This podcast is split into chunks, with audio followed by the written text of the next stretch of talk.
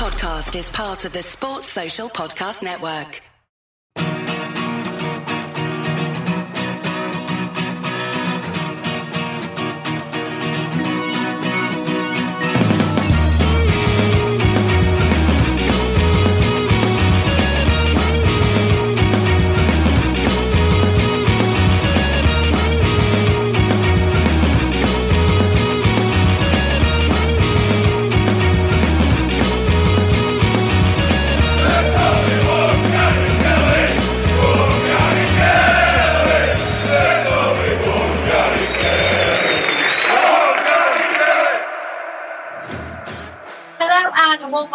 Writing Gary Kelly's podcast. We're back after a productive international break. Obviously, these days we've got more of our lads playing in those matches. I think it's become a bit more enjoyable. Today is our 30th episode. I'm joined by both Matts as we look back on the weekend's defeat to Liverpool and the fallout from that. Um, we're going to talk about the transfer window from the summer, give you all a bit of an update on the Fantasy Premier League, and then wrap it all up with a good old game of Guess Who. Hopefully, you guys won't guess it as easily this time. I've uh, made it a bit trickier.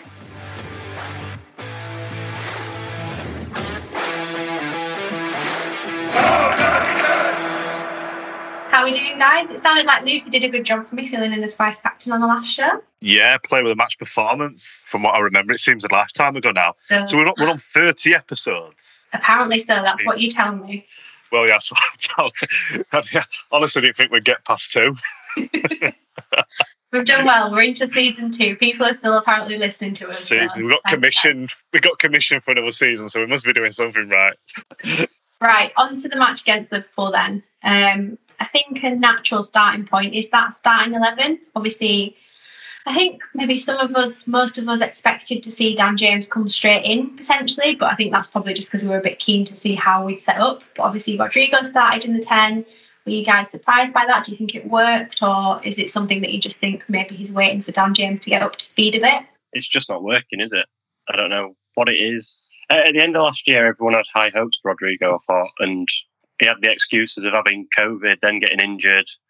Um, then I think he got injured again, maybe, and then he came back and finished well, didn't he? And then everyone had these high hopes, thinking, "Oh, he'll be really sharp next year." Now he's had a full year, but it looks even even slower, sluggish, and I don't know. It's like when that first chance, when he missed that first chance, you expect a thirty million pound signing to be sticking that in back at net, and and that's what that's what sort of cost us really. That seemed to be like everything just seemed, seemed to come crashing down after he missed that chance. And you just sort of knew like the writing were on the wall after that. You really want him to do well. I, every game I, I say, I just want him to do well. And look at the back end of last season. He went on a bit of a run, didn't he?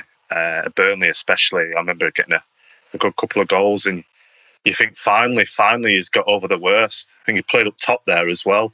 But we've said before, you know, I remember when Pope did an interview with him last year, he said his, his, his favourite position is behind the striker, not the leading man. And obviously for Spain, when pre Euros, he was leading the line for Spain. But he looked off the boil, and you probably picked up when you watched the game, uh, when you got back from Elland Road, that the Martin Tyler and Gary Neville just point out the, the massive gap in midfield between Rodrigo and Phillips. It was huge that, you know, you could have put half the Liverpool team in the centre of the pitch at one point, couldn't you? And I just think we were on about it the, the, the last podcast. Is it is it he's just not cut up for it? He's just not tactically got it in a way. Because like Matt said, he's maybe the excuses are out now. COVID, he's he's past it. Injury problems, he's past it. You know, and this is probably the real deal, Rodrigo, that we've got. And maybe it could be a very very expensive mistake as the way things are going at the moment. Yeah, and I think there's some questions around how Liverpool was setting up. Obviously, it was um, Fabinho in midfield, wasn't it? And then they were kind of suggesting that his tactic was to, to outplay us almost in midfield. And let's be honest, it worked entirely because, like you said, there was like a huge gap of space because Rodrigo's wanting to move forward. He's not kind of got it in the back of his mind. He needs to sit a little bit deeper. That being said, he obviously came off for Tyler Roberts. Now, I don't want to get into the whole slanging match around Roberts again because it's quite a consistent conversation we all seem to have. But the reality is he's our next option if Rodrigo's not quite pulling his weight. Is Roberts good enough to be in that position, to come on for us and make an impact, to start in that position, to keep us up in the league this season? What's the situation there? Like, if Tyler Roberts is the answer, then what actually is the question? I think I think Pablo Hernandez is the answer If I'm honest with you, I genuinely feel like Pablo would offer more than, and, and you know, he, we won't go into Tyler. We, everyone knows about Tyler. I think he's again, he's he's peaked. He's, we've seen the potential that he can offer this team, and he, his best best form for the club was in the championship. And I think that's his level. If I'm honest, he don't come on and change game. You you always see a lot of fans discuss after the game that he performed better than Rodrigo. He's, he, he looked sharper than we always say that. But the way things are going, anyone's better than Rodrigo. But I honestly feel another year of Pablo. I think at least he's he's got he had in the locker to he had that magic, didn't he? Where I don't think Tyler's got that, and Rodrigo's definitely not got that at the moment, and I don't think we're going to see it. We're missing, like Matt said, we're missing some form of spark, aren't we? That I feel like teams have wised up on Raphinha, and there seemed to be like yesterday um, like Van Dijk and Robertson, whenever Raphinha sort of started running at their, their defence, doubled up on him really well. And it sort of it needs someone else to be able to take that focus away. I think that's what you saw when we were in the championship. That sometimes teams knew that all we were going to do was go through Pablo if things were going wrong, and then obviously they were able to cut onto it. And uh, that first season is probably what the downfall was. Then we got a few, like we're saying, we Helder Costa was good in the championship. We sort of need that second person who can sort of take the take the deflection away from uh, defenders. And Rodrigo just doesn't look like he's capable of doing it really. Like you say with Roberts, I, I think there's like a, there is a player in Tyler Roberts, but he's just not this level. Like he's a, I think he's a good footballer, but I think his main problem is is that he's not Pablo, and that's what he's getting crucified for being. Yeah, I think that's a good point, and that we do have a certain expectation of being able to bring Pablo on and have that creativity and that spark and that impact, like you're saying. Right now, it just doesn't feel that we have that. Do you expect potentially not for Friday? Like obviously, Bielsa has his reasons for not starting Dan James. What are you expecting from a formation if Dan James is to start? I, I think it's well, it, he took Harrison off for Dan James. I think it's one or the other, isn't it? I think it's going to be Dan James for Harrison, Dan James. Well, it won't be for Raphinha. So I think Harrison and Dan James are fighting for that position. If I'm honest. I think he'll stick with Rodrigo. I do because he, he sees he sees it. Obviously, how many times have he been hauled off at half time now? I said, text me, man. I said he's about 35 in. I said Rodrigo's coming off at half time, and it's you know it, don't you? And if he comes on, he gets brought off. I think as well, you've got the factor of the crowd this season. Yes. That as, as much as that Elland Road crowd and even the away crowd to an extent can be a huge help when it's going well, it's obviously very quick to turn when it's not going quite well, and and some of these players haven't experienced that yet until this season. So it'd be interesting to see how much that does actually impact their performance. Oh, some big players have crumbled under the pressure of an Elland Road crowd. You know, Luke Varney, look what it did to him. that no. kind of puts things into perspective, doesn't it, when you're talking about the likes of Luke Varney? just a bit, but I think it just goes back to the squad depth, lack of options, lack of game changers. Like, yeah, you know, we looked at the Manchester United game and, you know, we were, what, 3 1 down, and Helder Costa, who's now gone to Valencia, and Tyler Roberts were coming on to so called change the game. You know, they couldn't change a league one game, them two at the moment. So, it, you know, I'm worried. And I think you touched upon the fans. It's a, it's a big, a big point to make because, you know, a lot of people have discussed it. We've discussed it about last season being a free hit you know, a bit like a training session most games, wasn't it? Let's be honest with you. It was a good test of the murder ball and it took teams by surprise. And, and now you put 36,000 at Elland Road, wanting to finish higher than ninth this season.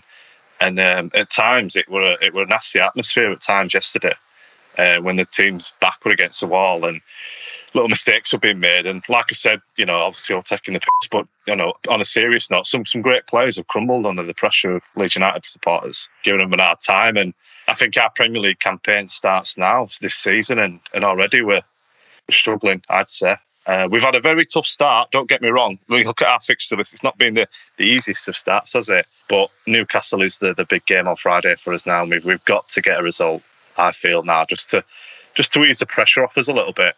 Yeah, I think that's it, isn't it? That if we're being honest, it's not necessarily unexpected that we would lose to Liverpool. I think it's the way that we lost that has frustrated fans the most and obviously kind of raised some concerns about how we perform this season overall. What we're three, or four games in, Newcastle on Friday now becomes quite pivotal, not just in terms of the wider season, but from a mental perspective, we we really should be going to St James's and getting a victory, first win of the season. But then you also have to just look at how we performed against Liverpool. You think, right, well, potentially down to one centre back because of injuries and now suspensions. That centre back being Liam Cooper. We've got what Allan Saint-Maximin running at us at God knows what pace for the whole game. It absolutely terrifies you. And I think as soon as you start to get into that mentality, that's where it becomes Leeds again, doesn't it? That you've you've just kind of lost that momentum from last season. Like you say, it was a free hit. We've all got a little bit carried away potentially. Reality check that actually it is the likes of Newcastle we're going to be fighting for places over this season. I think one of the main that some people started to sort of touch on it is that a lot of the players are still the same players that Bielsa took over from a 15th place championship team or 14th, whatever we were. And at some point, they will. Uh, fans know. I always think fans, fans, people say fans chat basically, but you know your club inside out, and at some point, everyone knows that the likes of Cooper, Dallas, Ayling are going to hit a brick wall, and it feels like it's sort of building to that without you don't want to say it is because I want to wait till Friday before uh, judging on anything. But at some point, every, everyone knew over the summer that at some point in the next probably two years, those players are going to hit a brick wall and basically start descending back down football league ladder. I mean, I think some of them are up to it, but I just don't. You just you just know at some point that they're going to hit that wall and that's it, and they won't be able to come back from it. All three, I'd say all three. Would you say have had good seasons so far? You know, I think you take Ayling's goal at Manchester United. I think he's struggled this season so far. Dallas, he was poor yesterday. yeah, Dallas as well. I'm watching Dallas. This performance individually at times. When we were down two 0 I see Dallas and just watched him. He looked, he, he looked shadow of himself. He looked like the old Stuart Dallas under Steve Evans. You know, coming on ten minutes, ten minutes when we're losing four one. I haven't got a clue what he's doing. But um, yeah, you could be right. You could be right that they've peaked to their to their ability now, and the only way is is is a decline now. You've got to say, but there's there's been no recruitment to ease the burden off these three players. You could well, the Cooper's position. You know, we seem to have signed two centre backs, expensive centre backs that are injury prone. That's for me is a red flag. I think we, like I said, we're struggling. Yeah, we're, we're going to come on to Pascal Struijk in, in a minute, but I, I hope his red card gets rescinded and he's, he's gets to play against Newcastle. If not, we're, we're going to struggle to, to fill out a defence, aren't we? I think uh, it'd be nice to get Berra to play right back in Ayling and shift into centre back, but we don't have that option anymore. And he played Nohan Kenneh in centre back in pre season and he, he didn't, uh, you know, accommodate well in that position, I don't think. So it's going to be interesting, really, what we're going to do at the back. I mean, maybe Newcastle's a good it is a good game to have potentially with this situation that we can get a couple of the youngsters in and actually just bed them in a little bit, give them that opportunity on the big stage and, and see how they do. But yeah, so obviously the, the game was overshadowed entirely by the injury to Harvey Elliott. From my perspective, I didn't think it was a red card challenge. I've watched it back a hundred times and still don't think it is. I think it's incredibly unfortunate. I think those tackles happen in every game, and his trailing leg has just caught his foot. Um, but obviously, it was a red card for Pascal Struijk. If that isn't rescinded, which by all accounts it doesn't sound like it's going to be, then we are in a bit of trouble from a centre back position. What did you guys think? Did you think it was a red card or just one of those unfortunate things that happens in football? It's very, very unfortunate, but I was in the same boat as I think me and Matt discussed yesterday. That as soon as the ref saw the severity of the injury, it was always going to send him off, which a lot of people took Matt's tweet that he put out yesterday uh, the wrong way. I knew what him because we both got, said, got a bit of abuse for that, didn't we? We both both of us had the same thing in mind. It was like Sons against on uh, Andre Gomes a couple of years ago, where the ref saw his ankle dislocated and thought, "Right, you're off." Yeah. But he apologized. I, I, remember that game. He apologised to Son for sending him off. He said, "Look, I'm sorry, but I'm gonna have to. I'm gonna have to do it. It's the letter of the law, or how they see it." Mm. The thing that amazes me the most is like the class that as endangering opponent, but apparently when Ashley Barnes scissor tackles Stuart Dallison above his hip, apparently that's not endangering him. You could say that any tackle is endangering an. I, I said that, I said that to my mate. It's like someone could someone could shoulder barge someone and the fall and dislocate the shoulder. You can't send them off for that just because they've been. But I think one thing I'd want to say is is that Liverpool Liverpool give off this image of everyone's everyone's for each other, but did anyone go over to Harvey Elliott until Struijk got sent off. Yeah, that's very true. I mean, Harvey Elliott has put out on his social media, he's put um, a comment out saying that uh, wasn't his fault whatsoever. Neither was it a red card, just a freak accident. But these things happen in football. I'll be back stronger 100%. Thanks for all the support. So, I mean, it's big of him to come out and say that. He didn't have to make any comment at all. He could have come out and said that he thought it was a reckless challenge. So it's good that he's obviously tried to clear Struijk's name a little bit for him there. Um, not sure how much kind of leverage that will have on the decision as to whether it gets rescinded or not. But I mean, obviously, from a Struijk perspective as well, it's not it's not something you want to experience, and it's probably going to get in your head quite a bit, regardless of what happens next. It should. Sorry, Matt. It should be rescinded. Yeah, like, I agree with Matt and, and you, Vic. But it's, I don't think it. It, you, that, he could debate that challenge hundreds of times and he'd win the ball 99 times.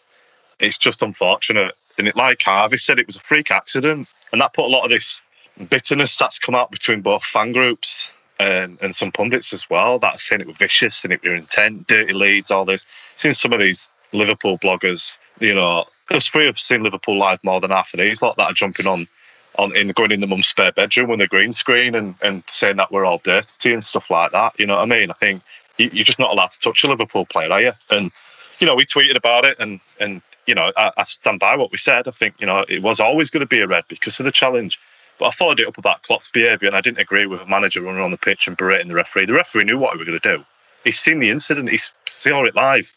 You don't need Jurgen Klopp running on the pitch and berating him and telling him that it's one of the worst, worst tackles they've ever seen in football. That, for me, why has he not been given a yellow card or sent to the stands for entering the field of play during a live match? You don't need to come on. Yeah. I just didn't think the behaviour of their team, coaching team, was unacceptable, if I'm honest with you. It was an accident. There was no intent, there was no malice there. And like Matt said, then the FA will probably uphold it. They really will. And it's a shame if they do, because I think not too long ago we were talking about Burnley roughing us up and our referees are taking a lenient approach this season. And I was listening to Five Live last night, and they're saying that this is a consequence of the referees now not protecting the players. A lot of bollocks. You know, he went and won the ball. He did. He's just leg followed through. That was it. So there's no Ashley Barnes malice in it, or you know. it just fits the narrative, doesn't it? I think it, it just gives them something to talk about, and unfortunately, it's us that's involved because it, it, just fits together. Um, I think it's has spiraled out on social media as you expect it to. do. I think there's been a lot of false claims about chanting and whatever else. Frankly, I think both sides are as bad as each other. There's disgusting behaviour from both sets of fans, which I wouldn't condone. But you know, these things do happen in football, and unfortunately, the referee was probably going to make that decision, like you say, regardless of Klopp's behaviour. But to see official and well, to see coaches and the the team behind Klopp behaving like they did was unacceptable, and I wouldn't expect that from our team. I get, I get it. I do get it. It's one of his plays. He's rising star. He wants to elevate this kid into a into a star now at the club. I know that. I understand that. And he's he's an 18 year old boy in the way, but it was an accident. It wasn't. It wasn't a two foot lunge that you get from Keane or Vieira. You know what I mean? Then you, I'd fully stand up and say like Klopp's reaction. Absolutely, he's endangered a player there. He didn't, and that's what I just found disappointing. That he treated it like he'd gone in to snap the lad's leg, and I didn't like that and I didn't think that was acceptable. And I, I was a bit disappointed that um, Craig Pawson just patted him on his back and said, "Oh, not to worry, Jurgen. I'll, I'll, i know what I'm going to do. You know, you don't need to whisper in my ear about it." I've just found that disappointing, and um, yeah, it's it is what it is. And hopefully, Harvey Elliott now coming out and saying it was a complete accident. You know, um, about the red card. Maybe the FA should just take note on that and just accept that the player who's who's obviously gone and dislocated or broken or whatever he's done um, has come out and even admitted it was an accident. So let's hope it gets rescinded and he, he starts against Newcastle on Friday. I think that was the thing that annoyed me the most is that everyone was saying that Craig Pawson was always going to send him off, but he wasn't because the rule to send someone off is you have to immediately stop the game. We literally waved play on until Salah luckily saw that Elliott's leg was flopping out to one side. But like I say, I think I think Klopp's got a bit of a thing of doing stuff like that which people don't seem to pick up a lot on. Uh, well, opposition fans do, but like like Matt said, I just I don't understand how the manager's allowed to just run on the pitch and effectively just put his arm around the referee and get in his ear But I don't know if you've seen the video of the video of all the players reacting to the red card. Origi in the background, and he's I don't know how he's made it up, made there because he's not even in the match squad. But uh, he's on the pitch, and as soon as he gives him the red card, he like turns around to the ref and says, "No way." It's like, well, if he thinks that, then he obviously. But I guess it's all the battle. But yeah, um, Klopp's gone down in my estimations yet again. Yeah, it doesn't help himself, does he? Well, as always, we put it out on social to get your guys' thoughts. Um, obviously, in future, or if any reason you want to get in touch with us, just drop us a message at RITGK. I'm going to read these names carefully because I still don't trust you guys not to give me fake names. Apparently, this is a real one. Sneaky Scoffer says, same mistakes in team selection as Old Trafford, got the same result. Tyler Roberts and Liam Cooper experiment has to stop ASAP. The latter obviously not helped by Orta spunking 30 million on centre backs that never fit. Fair, potentially. Uh, Philip Hobbs says Harrison, Dallas, and Ayling starting to be found out. Cooper is Cooper. No midfield with a converted winger, come fullback, and a centre forward in the hole. Again, quite close to what we've been chatting about before.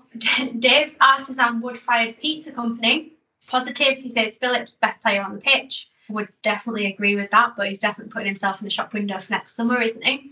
Uh, Spine looked good. Meslier, Cooper, Phillips, Bamford, Ayling better than in recent games. Negatives, front six, Bar Bamford were woeful at tracking back. Firpo makes you long for Alioski. He gave the ball away far too easily. And Elliot Daniels says, big chance early on for Rodrigo. You need to be taking them against sides like Liverpool, poor performance overall. That number eight and 10 position is killing us. Huge game on Friday. I think a lot of that we've chatted to already, haven't we? But is there anything that you guys have pulled out there? Yeah, other wood fired pizza companies are available. Uh, if Dave Arson does want to uh, sponsor us, then then do get in touch. No, I think they've all nailed it. I think it's a bit of a common theme, isn't it? I think Matt touched upon earlier about a few of them players mentioned. And what's happening with Klich then? Is Klich out? Do we know how long he's out for? Is he was well, on the bench, bench, wasn't he? Yeah, has he fallen out of favour then? I, I was. I know he didn't play for Poland, did he midweek either? Well, he had COVID, didn't he, before? Yeah, uh, I think it's a fitness thing, isn't it? Game. Is it? It's like my mate said under Bielsa, if you're fit for the bench, you're fit to play. So it sort of was a bit of a weird one. I just think like the whole the whole thing's just a knock on effect of not playing a proper midfielder at number ten. It just seems if you don't if you don't get control midfield, you defend we're putting as defenders under unnecessary stress, really, and they're always going to eventually crumble, especially when you're playing teams like that. I think that that was one of the most frightening front three I've probably seen live. Like, I don't, I don't think TV does it justice to how quick Salah actually is. I don't know, mate. I thought the McGoldrick, um, Billy Sharp, and uh, the other lad is, is were frightening last season. Bring him back. Um, I mean, it could have been worse, couldn't it? If Mane had had his shooting boots on, it could have, oh you know, been, been, five or six. And again, shout out to Meslier because if it wasn't for him, it, it, could have been a lot worse as well. I think he had a good game given how much pressure he was under, but. He had more shots than us as a as a team, didn't he? Individually, doesn't surprise me. I don't think we touched on it earlier, though. I think one of the things that worries me the most is that I don't, other than scoring at Burnley, I don't can't remember Bamford having a clear cut chance this year. And to be honest, it wasn't really a chance. It would have sort of fell at his feet for him to sort of stick in the net after a, um, yeah. a deflection, wasn't it? But he's, he's not he's not had other than the Crewe game. He doesn't seem to have had any one-on-one situation or a clear sight of goal like Rodrigo had in the first ten minutes. That's the bit that that's the bit that's been worrying me the most. Yeah, that we're, we're not creating the chances. It's not even that he's missing them. It's yeah. just that we're not creating those chances. Would you not, would you not think the lob from the halfway line of Alisson if that would have gone in, oh. would, we, we just would have been talking about that. We wouldn't even this last 25 minutes wouldn't even been talking about the result. We'd just be talking about uh, Bamford lob, lobbing Alisson. But what a save that was! And he even had time when the ball was mid-air just to look, just to see where it was, didn't he? And he still managed to like coolly tip it over. Uh, you never in doubt, really, was it? That was one of those though where it was like all seemed in slow motion because it was right in front. Like I sit in the Kop literally right behind the goal, and it was one of those where when you saw Alisson turn around, you thought he's actually worried here like, and as soon as he started backpedaling, you thought this might have a chance. But like I say, he probably, probably always had it. He probably did it for cameras for his um, try and get, try and get man at match or something for his clean sheet. But like Matt said, we'd have been talking about that for about seven seven months till end of season. We feel had gone in. So we've introduced a chance for you guys to support us this season by becoming a Right In The Gary Kelly's Patreon member. For as little as £2 a month, you can help support the work we do and make sure that we can continue to bring you our podcast series and our in-depth online articles about the football club that we all love. That's good, Vic. Two quid. You can't even buy a decent cup of coffee for that these days. Come to think of it, did you see Birmingham City Football Club? They're selling chips and a cheese slice for four quid. Absolutely criminal. For £3 a month, you can also get early access to this podcast before it goes on general release and come and join us for a monthly Q&A and talk all things Leeds plus much, much more. Not forgetting for £5 a month, you can get to join us for a Q&A, early access to episodes, a live recording of each podcast, and you'll also get the chance to join us on the show as one of our loyal members. I tell you what, that's not bad at all, is it? And the best thing about us setting up as a membership is that we'll be delivering you an ad free podcast. And you don't hear that very often these days. It's our unique selling point. So becoming one of those Patreon members helps fund what we do. It helps continue to deliver this podcast. And you never know, we could even share some cheesy chips together before the end of the season. I guess you've summed it up perfectly. We go ad free so we don't spoil your listening experience with legal advice and ball trimmers. Sounds like a good deal to me. Head over to patreon.com forward slash RITGK to become a member today. So we just want to give a deserved shout out to our latest Patreon member, Duncan Wilson. And each week we'll give one of the members a shout out on the podcast. So don't forget to get involved and help support us. Okay, so we're a few games into the season now. I think after the transfer window, it was probably 50 50, wasn't it? How we were feeling about the signings that we've made. How are you guys feeling at this point? I mean, looking at signings officially that we made in the summer, obviously Dan James, the last one through the door, Firpo, Jack Harrison, and then Kristoffer Klaesson as a backup for Meslier. That that's pretty much all the senior team business. So I mean, is Radrizzani's little centre midfielder tweet about Adam Forshaw looking a little bit silly at this point? Well, to put it bluntly, yes. Like I was saying before, I think as fans we're not daft, and everyone knew we were crying out for a centre mid towards the end of last year, and even when we were playing well, and it's just it, it's baffled me that we've not signed anyone, even even someone on loan for six months or whatever. But we've literally just got Klich to play centre mid or Dallas, who is effectively a makeshift number eight now. It's I don't, it just seems. I know people say that Bielsa knows what he's doing. We don't know if he did want one. I, I would like to think he did, unless he thinks Klich is the answer when he's fully fit. But it's probably one of the most baffling decisions that I've ever seen that we've not gone in and got a centre mid because obviously the money was there if he wanted one. So it just makes you wonder why we didn't. Yeah, it's all that talk. Conor Gallagher from Chelsea on loan. I don't think we've really fancied players on loan, have we? Uh, from uh, domestic teams uh, in the Premier League. He's settled in really well at Palace. He, to me, I felt he, he just wanted to stay in London.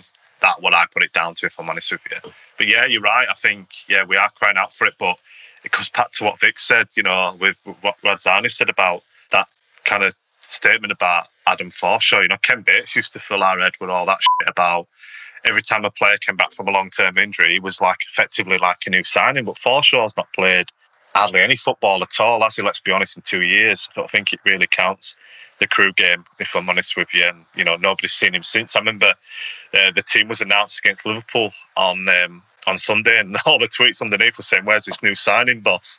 Where's Adam gone?" And he completely disappeared off the face of the, the earth. And I don't think he's ready. He's another player that you can't just throw straight into Premier League football. He's not a Premier League player, in my opinion. If he'd gone and done five seasons and ripped up trees, then absolutely you'd be thinking, "Yeah, I can't wait to see him break back into the team." But Forshaw had a, a semi decent season with Middlesbrough. Uh, three or four years ago, and he's he's not he's not really got back there since. So, yeah, uh, it's worrying. You know, obviously we've got the under 23s, but again, there's no no one really stands out that's owning that position that can come in and really take hold of it. So it's um, yeah, I'm I am worried because we've lost a few players already in the first few games of the season. I think as the fixtures pile up towards Christmas, um, we're going to be left massively exposed from now till January, if I'm being honest. Yeah, and I think with Adam, obviously not to do him a disservice, I'm sure he's going to do his absolute best when he does get his chances. But reality is, you wouldn't go and buy a championship player that had been injured for two years and expect them to come in and play Premier League football. That would be getting grilled as terrible business. And that's essentially what we're doing. We're putting all of our hopes and dreams in Adam Forshaw being the answer. I have a theory that we're basically trying to get two or three like decent games out of him in the Prem, and then flogging him to a Championship team for a very inflated price. It just reeks of us trying to absolutely rinse someone in the Championship, like Fulham or whatever, for like ten million, and basically cover our losses that we've paid for his medical bills in the United States. Probably not a bad shout. You know, who could be the answer? And he's a free agent at the moment. Go on. Eunan O'Kane. It went under radar. We, we let him go in summer. His contract, that 12 year contract he signed, finally ended this summer, and he's sat without a club at the moment. You know, you can sign free agent. Listen, I'm taking the mic, by the way, but yeah, it'd be funny if he was still at the club. Would he get a sniff? I think with the amount of players that are out of form and getting injured, he might might get a be ruin the um, regret of leaving Leeds now or not not even doing a have play. chance. Could have done. Could have done. I mean, it's very early in the season, obviously, isn't it? Like we're panicking a little bit. We've had a tricky start to the season. We've not got a win under our belt yet. But are we already looking at January and thinking, you know, the board have maybe thought, all right, we've f***ed a bit this summer by not getting one. Let's have a look and see who's about in January. But everyone will know that we're after players, so they'll hike the price up. That's a mistake you make in January. And it'll be evident as well that we need new blood in, new players. And it's not a great month to make deals, let's be honest. You know, look at Habib Habibou as an example. I'm reeling them out tonight, aren't I? but um, You love that Warnock era, don't you? I love it, yeah, because I, I can just memorise that squad. But you're right, yeah. I think it's, you know, what are we in September and we're already talking about January? It's worrying that, you know, but we spent 41.67 million, according to transfermarket.com, on incomings this season. So, you know, like Junior Firpo, is he the answer at left back? I think he got a bit of unfair stick, especially yesterday. Like, obviously, he's, he's still young, he's new to the league. It's you, you need someone that can impact straight away because we were desperate for an actual left back. So I think when we knew Alioski was going, we were getting a proper left back in. There was all these hopes and dreams that he was going to be the answer, he was going to be amazing. But it takes time to settle in, and I don't think he's terrible. I think he's got a lot of good talent about him. I think he's going to come good, but you know, he's had a difficult few first games. Let's be honest. Oh, Salah had him on toast, didn't he, on Sunday? Proper had him. He looked, he looked dizzy at one point. I think I think he's a prime example of a player who I think I called it a, well, I sort of called it when um, we signed him to watch a few Barca games last year, and he's a he's a prime example of signing a player out of a bad environment who's going to take time. I, I knew exactly. I knew he wasn't going to hit the ground running basically, and he, he's a prime example of a player that just needs to basically build his confidence back up. Like I think he was in the team that got smashed by Bayern eight two. Um, he's probably gone to Barca at completely the wrong time in his career. Uh, he got his probably his dream move, and it it'll be one of those where he'll be absolutely gutted that it never worked out because it, if you play in Spain, your dream is to play for Madrid or Barca, or maybe Atletico now.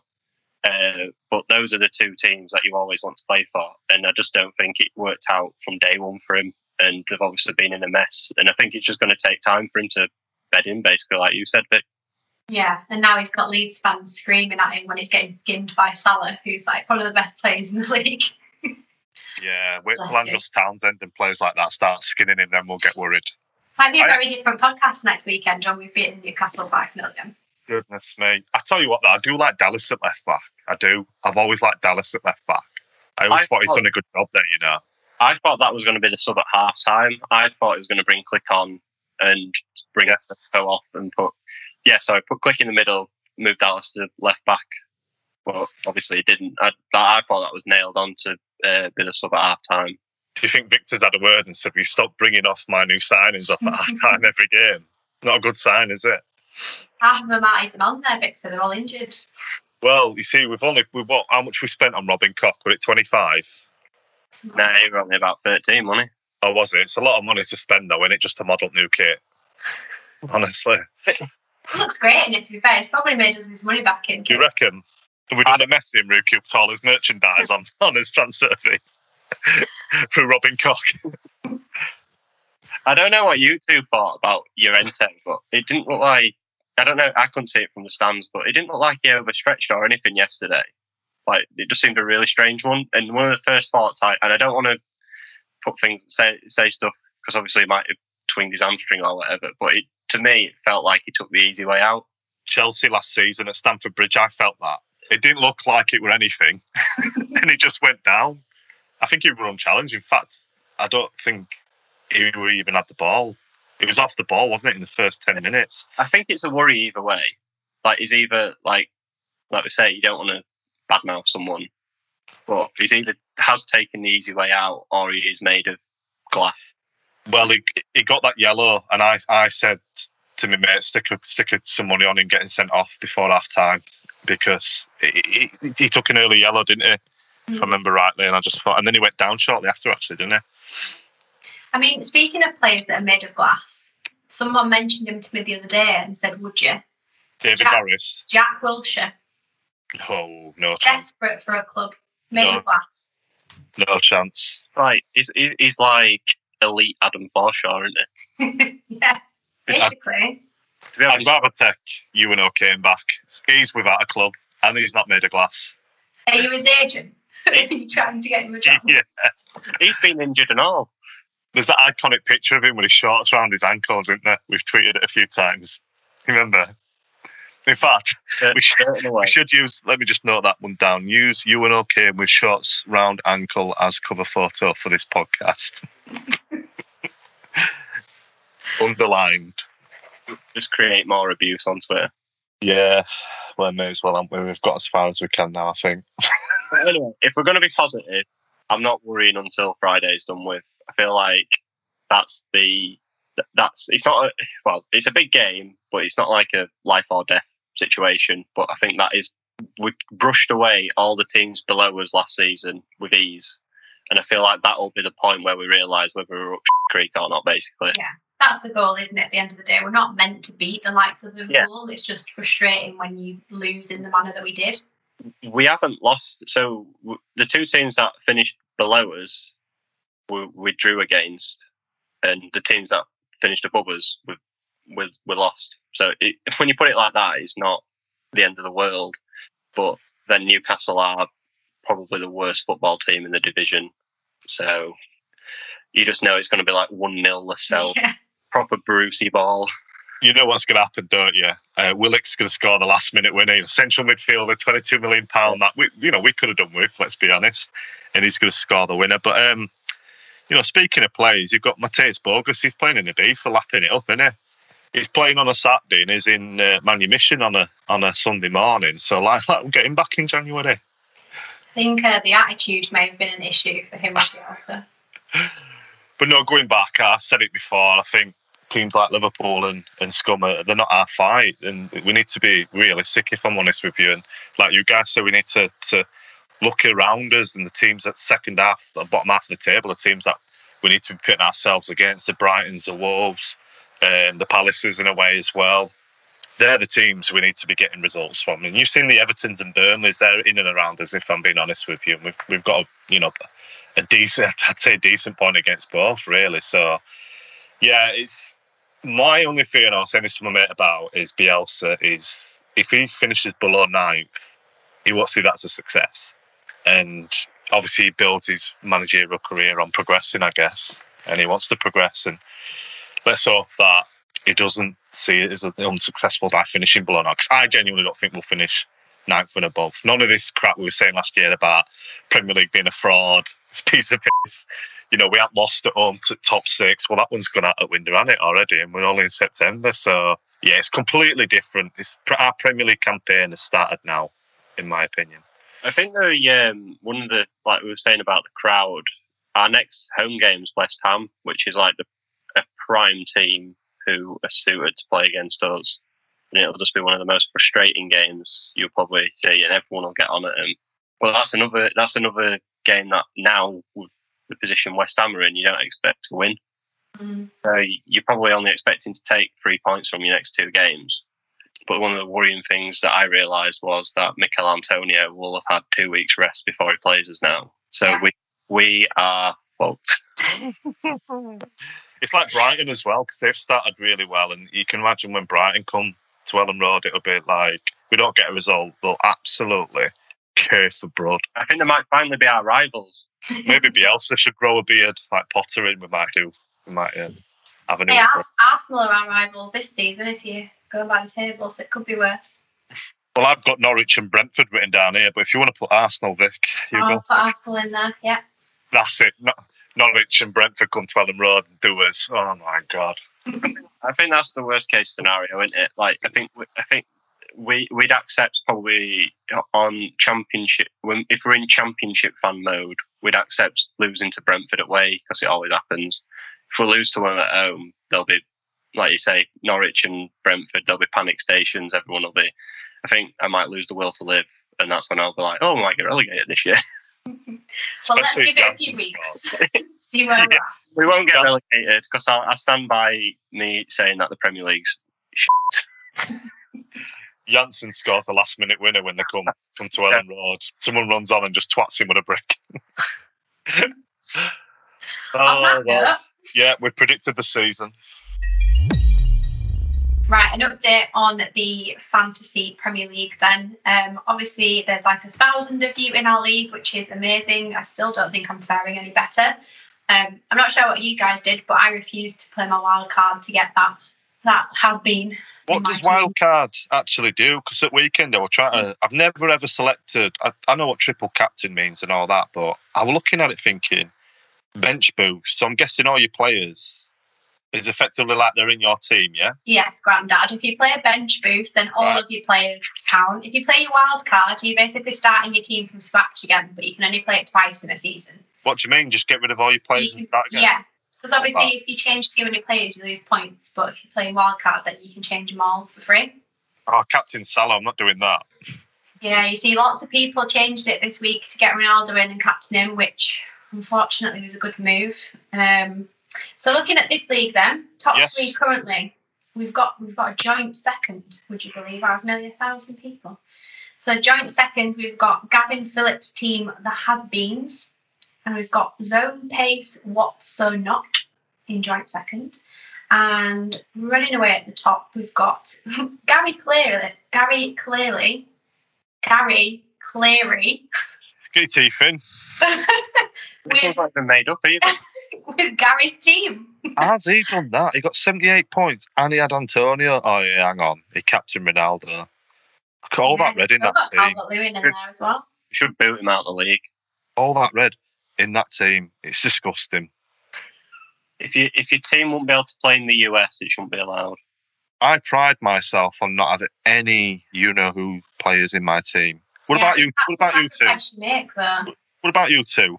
Well, I, I'm supporting I- I'm supporting the English youth, and I've got Greenwood in, so uh, that's my excuse for having a scum player in. And I've got Luke Shaw mainly because I thought at least if Ronaldo scores, it's probably going to be from a Luke Shaw assist. And I feel Yeah. better about supporting an English player. And I mean, that's what happened at the weekend. So, I just know I'm going to hate myself when I eventually have to put Ronaldo in. game week seven. That's what I'm told. That's when you should play wild card. Right. apparently.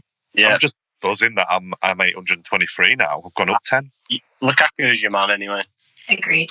Well, I actually put Edouard in, you know, on Friday night. I thought, oh, he's making his debut. You, uh, players always do well on the debut. I And it was risky against Spurs, but I'm just kicking myself that I didn't vice captain him. He got two, didn't he? He did, yeah. Came off the bench, yeah. Yeah. Amazing. Yeah. See, you know, Anyway. I had Pascal Struijk as well, though. oh. Awkward. um, remember, if you do get involved, there's a £30 club shop voucher online. So don't forget to update your team. I mean, probably take out Pascal Struijk if you haven't already. Probably take out all your Leeds players if you haven't already. Wow. Have you seen the person who got the highest points? It's 117. He's got Ronaldo and Lukaku, and he captained Ronaldo. triple captain Ronaldo. Triple. Good shout. Oh, wow. What a shout that was. I bet he's a chess player, this lad. Or girl. Right, moving swiftly on to a good old game of Guess Who to wrap it up. I forgot about this. Forgot about keeping this. score this season, remember? So I think um, I think Dan's winning, isn't he? Two one. I don't have my thing up. Oh, no, he's not here, so he's not winning. I think Dan's winning. I think he's got two so far. So, are you ready? Buzzers don't work, obviously, because you're not invested in them. So, just shout out your name if you think you know who it is. Clue number one. This player was born in 1977 and played for Leeds between 2005 and 2008. Bit of a double whammy there for you.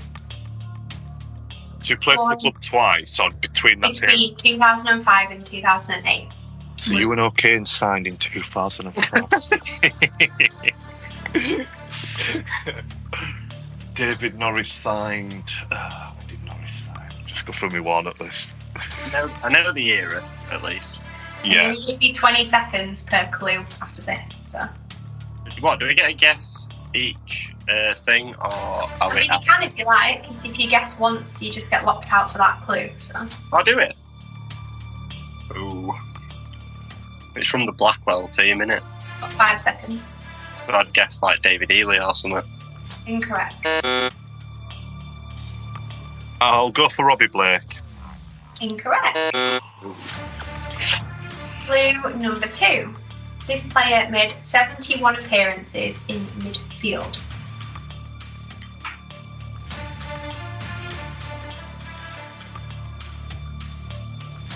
Someone at home will be screaming the answer. you know, in the car.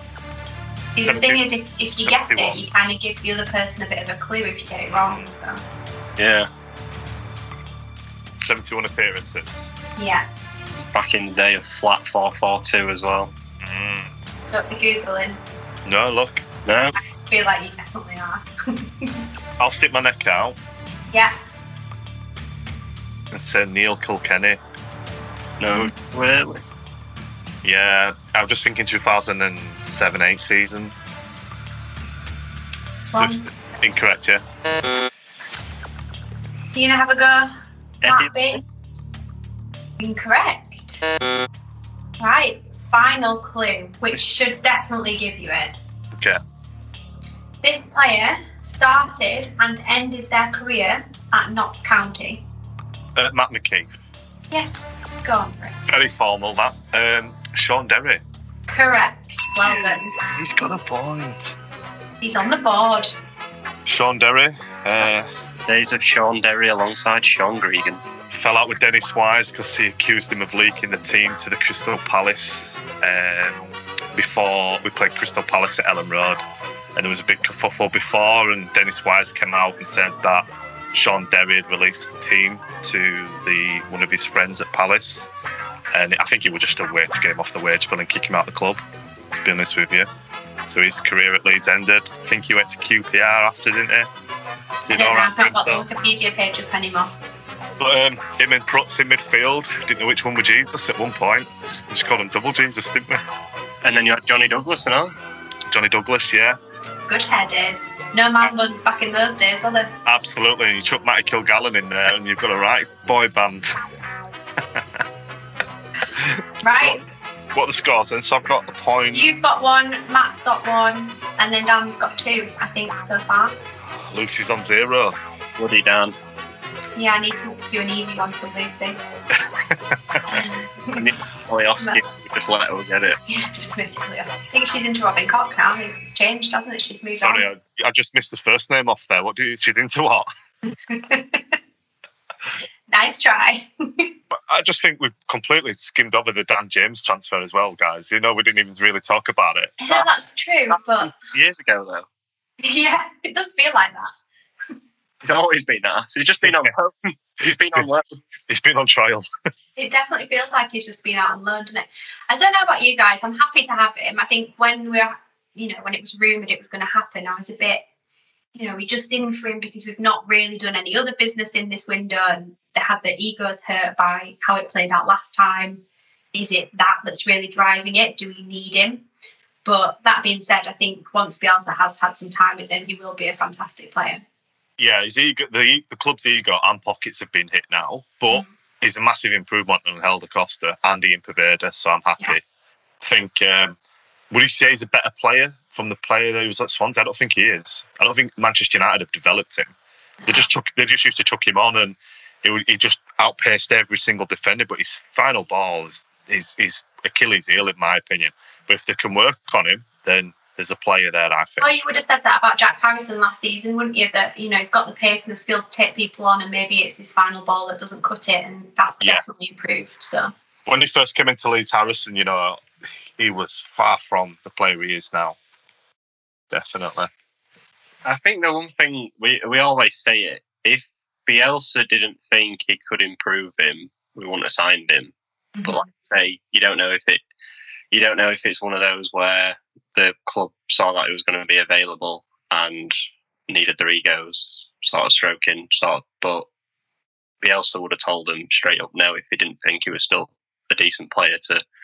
Um, and I think he started, if I might be wrong, I think he started all Man U's games, maybe, maybe by the last one. He always he always played him against us, so he won't play for months, would he? And then as soon as we rocked up last season, he played both games, didn't he? But he played against Wolves uh, just a couple of days before he signed for us. It's it's a very weird one. That he seems to be the opposite of like a fringe player. He seemed to play every big game for Man U, but then didn't play because obviously they just used to lob it in behind and just hope he chased it, sort of thing. The the PE teacher way. So if we wouldn't have signed Dan James, Ronaldo would be wearing number seven because you can't change. Premier League rules is you can only change one player's number per season, isn't it? So, like, say if we didn't sign James and he stayed at Manchester United, say it fell through, he would have to retain the 21. Yeah. So Cavani would then have had to have swapped his number and not got the 21. Like, it's completely irrelevant. If you ever read The Guardian, they have this silly little column called The Knowledge, and it's like silly questions like that where someone will say, So if this player didn't sign, would that mean Ronaldo wouldn't be wearing number seven? Would that transfer even I gone mean, through? yeah, disaster, isn't it? Well, yeah, that's it. You know, CR7, CR17, it just doesn't sound right, really, does it? Oh, I can't believe you've made us end the podcast talking about him. Yeah, sorry. Well, I felt we have to shoot on in him in at some point, let's be honest. Stroke, stroked egos. When you'll both have him as triple captain next week anyway, so it'll just be.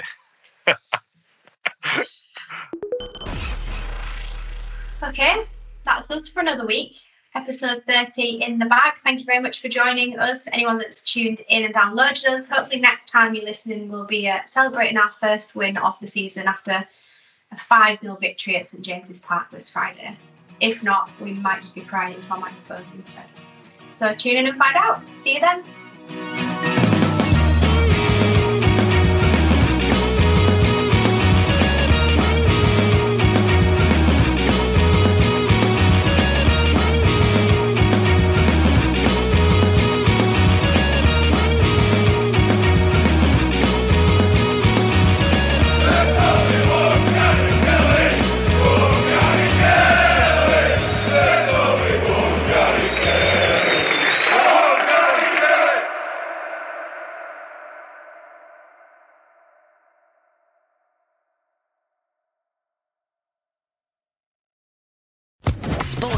Podcast Network.